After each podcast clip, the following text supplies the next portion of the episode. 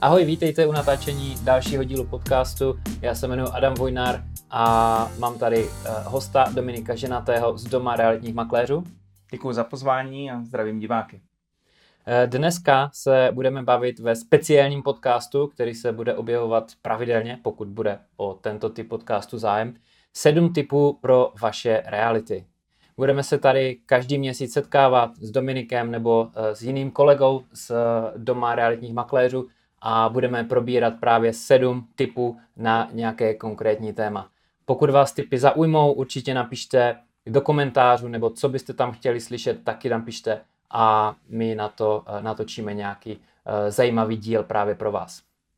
Dneska jsme si připravili právě tipy na pronájem a jakým způsobem se dá využít krátkodobé ubytování jakožto nějaká inspirace k tomu, aby se dalo z klasického pronájmu dlouhodobého získat co nejvíce peněz a aby se byt nebo dům nebo nějaká nemovitost dala prostě pronajmout za vyšší nájemné.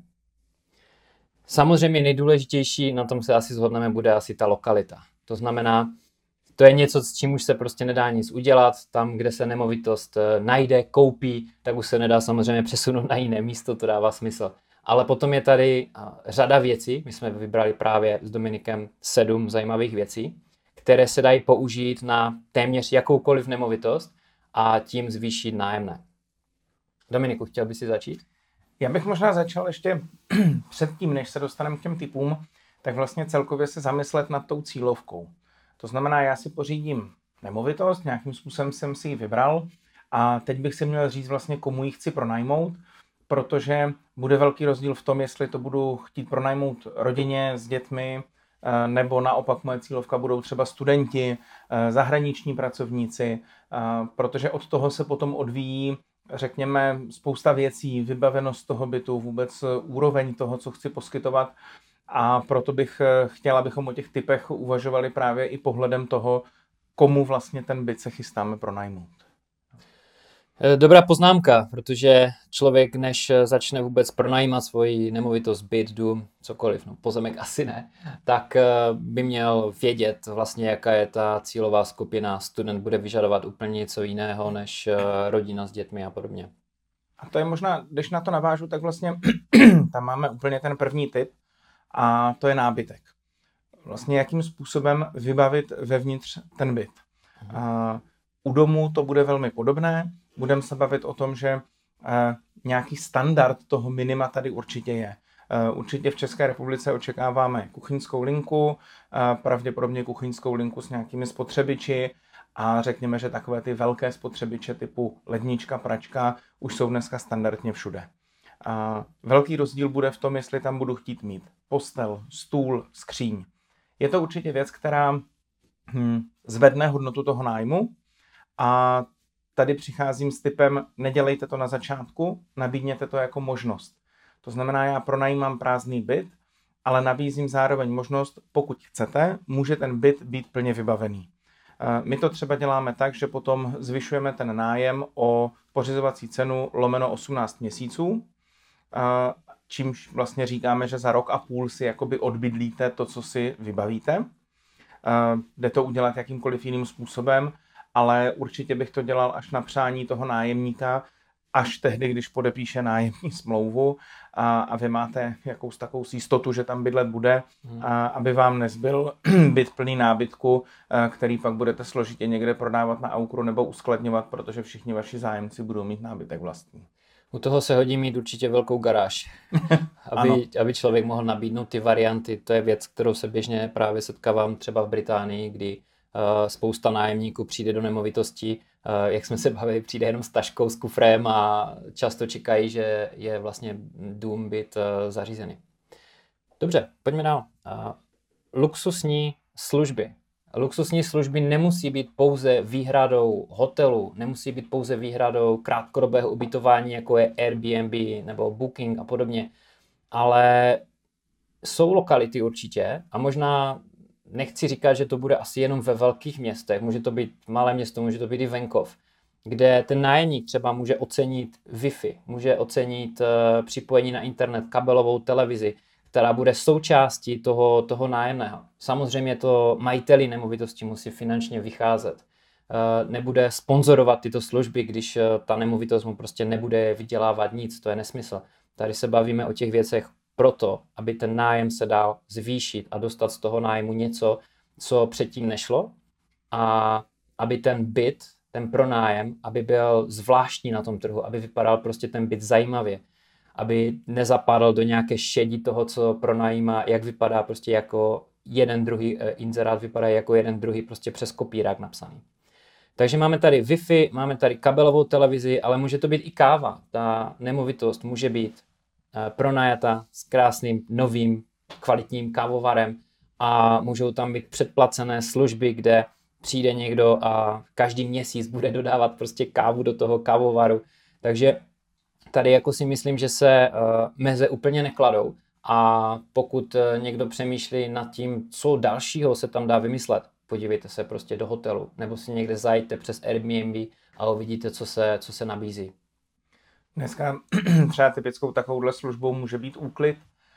Pro vás to může být zajímavý, protože budete mít někoho, kdo uklízí, řekněme, váš byt.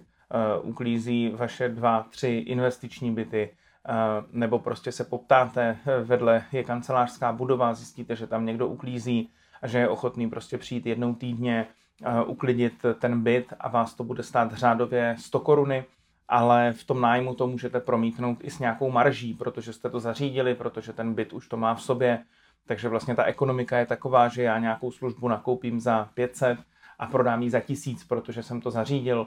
A dneska třeba typicky ten úklid si myslím, že už je pro mnoho lidí velmi standardní služba. Nechci trávit tímhletím čas, můžou to být služby jako je žehlení a podobně.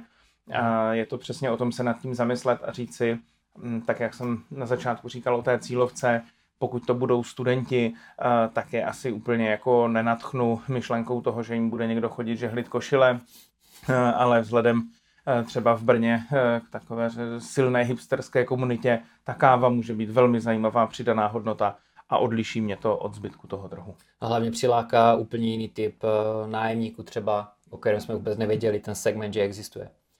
Dobře, trojka, zvířata. Často se setkávám s tím, nevím, jaká je tvoje zkušenost, určitě bude bohatší s naším trhem, co se pronájmu týče, že nikdo nechce do svého bytu kočku, psa, z jedné strany je to úplně pochopitelné, ale z druhé strany prostě dovolit zvířata, to si myslím, že dokáže tu nemovitost opravdu oddělit od té konkurence jako docela zásadně. Doporučuji udělat si pohovor nejenom s nájemníkem, ale i s nájemníkem čtyřnohým třeba. A člověk si myslím jednoznačně zjistí během pár minut, jo, jestli to zvíře je vychované, není vychované, jestli prostě všude lítá, kouše, všecko. Takže jako samozřejmě nepouštět do toho bytu úplně všechno, ale když už si udělám pohovor s jedním, prostě s majitelem toho zvířete, tak i s tím zvířetem a vím, o co jde. Samozřejmě se tohle asi úplně nevztahuje na nějaké rybičky nebo morčata. Dneska ráno jsem shodou náhod jdu po jednom bytovém domě, kde pronajímáme byt. Šel jsem kolem bytu, který vím, že je pronajatý, znám ten byt, byl jsem v něm, řekněme, je takový spíše luxusního charakteru. A z tohoto bytu vychází nájemník a za ním německý ovčák. Ten byt má laminátovou podlahu, to znamená, i kdyby ten ovčák byl sebevychovanější, tak prostě na té podlaze po jeho odchodu budou vrypy. Za mě jsou jako dvě možnosti, jak to řešit. Jedna, pokud zvíře, 100% pojistit nájemníka. Jo? I kdyby měl sebehodnějšího králíčka, který žije jenom v kleci a nikdy nic neudělal, tak pojistka je věc, která dá klid jak nájemníkovi, tak vám. A druhá věc, pokud uvažujete o těch zvířatech a jste, řekněme, ve fázi buď rekonstrukce nebo koupě a tak dál, dá se na to připravit. Majitelé, kteří uvažují právě o tom, že chtějí získat tu výhodu skrze ty zvířata, tak běžně mají v celém bytě dlažbu. Mm-hmm. Jo. Což je věc, která, řekněme, do normálního bytu třeba nebude tak příjemná, pohodlná a tak dál, ale v případě, že uvažuju, ano, chci to mít jako nájem, tak prostě dneska položit buď dlažbu, anebo třeba investovat do té podlahy víc peněz, mít tam třeba kvalitní vinyl, o kterým vím, že když po něm bude chodit pes, tak to vydrží, a počítat s tím dopředu už v té fázi, vlastně připravit se na to, už když vymýšlím ten nájem jako takový. Mhm, takže zase jsme prostě u toho vědět, pro koho ta nemovitost, ten byt je prostě přichystán. A myslím si, že tady za tohle se dá vybírat i vyšší nájemné o něco, protože určitě ti majitele těch domácích zvířat budou hodně limitováni na tom trhu. Dobře, 4. Flexibilní smlouva. Může jít o smlouvu nájemní, která bude třeba řadově v několika, bude krátkodoba, bude třeba na 3 měsíce a bude možné podat výpověď prostě kdykoliv z obou stran, nebo se zavázat tak, že ten majitel té nemovitosti, to jsem opět viděl v Británii, řekne z mojí strany prostě můžeš tady být hele nájemníků třeba rok nebo delší dobu, ale tebe umožním z druhé strany prostě odejít od té smlouvy téměř kdykoliv, když mi dáš měsíční nebo 2měsíční výpovědní lhůtu. Takže i tohle může být zajímavý segment, protože to opět přiláká lidi, kteří třeba někde staví svůj dům nebo někde se stěhují na kratší dobu, hledají zaměstnání a nechtějí se zavazovat někde na nějaké roky. A jsou schopni si za to opět o něco více připlatit, když jde o bydlení na kratší dobu, než je prostě standard na tom trhu. Tohle je hodně zajímavý v místech, kde se děje i něco sezónního. Můžou to být jednak studenti, kde třeba typicky v Brně jsou to zahraniční studenti, kteří přijíždí na 1 semestr. Nebo pokud máte někde poblíž větší IT firmu, tak dost často do ní na stáže na 6, na 9 měsíců jezdí nějací zahraniční zájemci a mají velký problém ten krátkodobý nájem v těchto řádech nějak jako řešit. A to stejný bývá u sezónních pracovníků, pokud prostě někde je nějaká kratší sezóna. Je to na vás samozřejmě větší tlak, protože potřebujete si to spočítat tak, aby jsem měl něčím pokrytej tu druhou stranu. To znamená, pokud si řeknu ano, já někomu umožním 3 měsíce, on mi za to zaplatí víc peněz, ale já musím vědět, co budu dělat s těma zbylejma 9 měsícema. Já si myslím, že tady se otvírá zajímavý segment a to je něco mezi klasickým dlouhodobým bydlením a krátkodobým. Přece jenom Airbnb, Bookingy, to je fajn, tak do týdne, do 2 maximálně jedu s rodinou na dovolenou a tak dále. Ale chci někde být 2 měsíce, ale nechci platit tu částku jako za hotel, že jo? A to by mě zrujnovalo. A na druhou stranu se někde nechci upisovat zase na 1 rok, ani 0,5 roku. Takže tohle si myslím, že je vůbec obecně zajímavý segment trhu. Zejména v kombinaci, jak jsme se tady bavili o těch luxusních službách, tak když tyhle ty věci budu umět hezky nakombinovat, tak to může být pro mě velice jako příjemný segment, protože on aktuálně v České republice vůbec neexistuje. A je to i o tom, že spousta lidí třeba jezdí pracovat někam jinam. To znamená, chtějí 2 měsíce vypadnout pryč, protože píšou nějakou důležitou práci nebo prostě jenom se chtějí přesunout a jinde pracovat. A když to udělají v hotelu nebo v Airbnb, tak je to poměrně drahé. A když zavoláte někomu, kdo nabízí pronájem bytu a řeknete mu, hele, já se u vás ubytuju na 2 měsíce, tak on vám řekne, no to jako vůbec. Jo. To neexistuje. Přitom to jako není žádný problém, protože já vím, kdy přijde ten nájemník, já vím, kdy odejde, já to můžu paralelně s tím inzerovat, můžu zhánět už toho nájemníka dalšího v řadě a upřímně takový malý tip, když se tohle rozhodnete udělat, tak domluva s makléřem bude dobrá, protože makléř s každou změnou bude mít nějakou provizi a rád pro vás ten servis udělá. Mhm. Já navážu rovnou 5, a to je druhá strana. Taky na trhu není, a to je dlouhodobá smlouva. Věc, která je běžná z komerčního sektoru, kde běžně se setkáváte s tím, že větší firmy, často to dělají firmy, které chtějí ten prostor vybavit podle svého. Bývají to banky, pošta, pojišťovny. Tam se běžně uzavírají nevypověditelné smlouvy na 10, 15, 20 let. Viděl jsem i 30leté smlouvy, které prostě nejdou vypovědět ani z jedné strany. Prostě ten člověk má jistotu, že 30 let to může užívat. Ona je to taková středoevropská varianta anglické formy, kde mám, že jo, lease, což je pro mě trošku víc než pronájem a trošku míň než vlastnictví. Mm-hmm. A vlastně v Čechách tohle to nemám, protože buď vlastním nebo pronajímám. A takhle se zavážu k tomu, že to prostě na nějakou dobu zafixuju. Já vím, že třeba ten byt opravdu k ničemu jinému nepotřebuju a druhá strana má nějaký důvod, proč chce mít tu jistotu. Může to být třeba dítě, který tam chodí do školy. Já chci mít jistotu, že mě nevyhodíte 3 roky a že 3 roky tady můžu bydlet, zatímco moje dítě chodí do školy, do školky. Ta smlouva může mít inflační doložku, ta smlouva může mít dokonce nějakou progresi toho nájmu, to znamená, není to o tom, že teď to uzavřeme na 10 000 a vy mě 3 roky budete platit 10 000. Je to o tom, že prostě se můžeme dohodnout na navyšování té ceny, ale já mám jistotu, že mě nevyhodíte a že mám kde bydlet. A zase je to něco, co na tom trhu se vůbec nevyskytuje, ti majitelé to nepoužívají a může to být jako zajímavá konkurenční výhoda opět oproti těm ostatním. A samozřejmě, když to dobře nastavíte, tak s tou inflační doložkou například to může být jako velmi zajímavý výnos z toho nájmu v těch budoucích letech. Jako s tím se asi bude hodně pojit to, koho do té nemovitosti pustím. Určitě, já už jsem viděl smlouvy dokonce i 5leté. Třeba zrovna v Británii se o tom jako hodně debatuje, jako proč ano, proč ne. A je to hodně o tom, kdo tam, koho tam pustím. Protože když tam pustím někoho, koho vůbec neprověřím, samozřejmě může dojít k tomu, že přestane platit nájem, je to samozřejmě průser. Ale já tam můžu pustit někoho, koho si opravdu nechám zkontrolovat, nebo zkontroluji sám prostě nájem, já nevím, jak platil nájem u předešlého pronajímatele. A jestli má zaměstnání, pracovní smlouva, předešlé zaměstnání, zavolat na HR, třeba zeptat se na pár věcí, na které se můžu zeptat. Jo?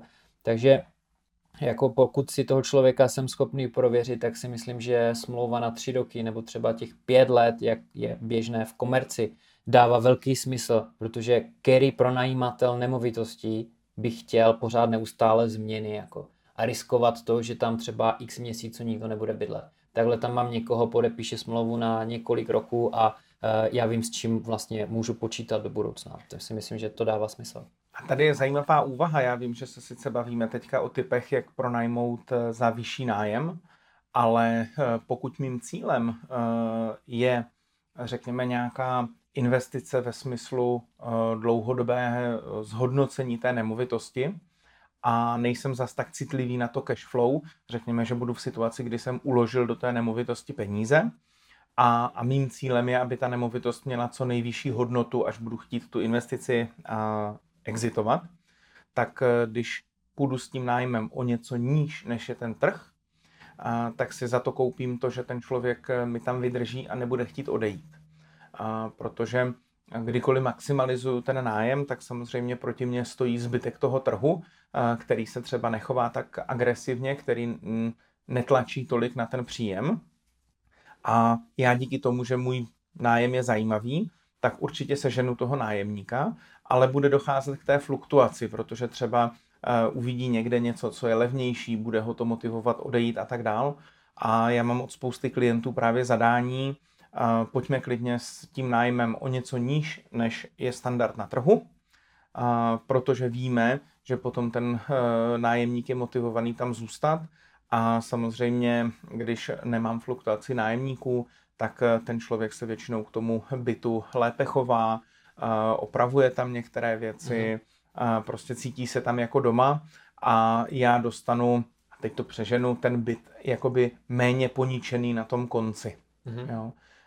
Což může být jako taky zajímavá investiční strategie, jenom to zmiňuju, protože je fajn se i nad těma věcma zamýšlet jakoby z tohoto pohledu, což už bychom ale zasahovali do toho, o jakou investici se vlastně jedná, jestli jsem v rovině nějakého cashflow nebo nějakého zhodnocení. Ano.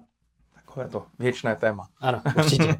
Takže my už jsme probrali nábytek, probrali jsme luxusní služby, zvířata, ano či ne, flexibilní smlouva, krátkodobá, dlouhodobá smlouva. Takže máme za sebou 5 bodů, před náma jsou další 2 zbylé. A já bych doporučil nad tím uvažovat, nebo doporučil, spíš uvažovat nad tímhle seznamem tak, že to je inspirace pro vás, posluchače, pro najímatele svých bytů. A můžete to doplnit úplně čímkoliv, co vás prostě napadne z toho třeba sektoru hotelnictví nebo krátkodobého ubytování, když jezdíte na dovolenou a podobně.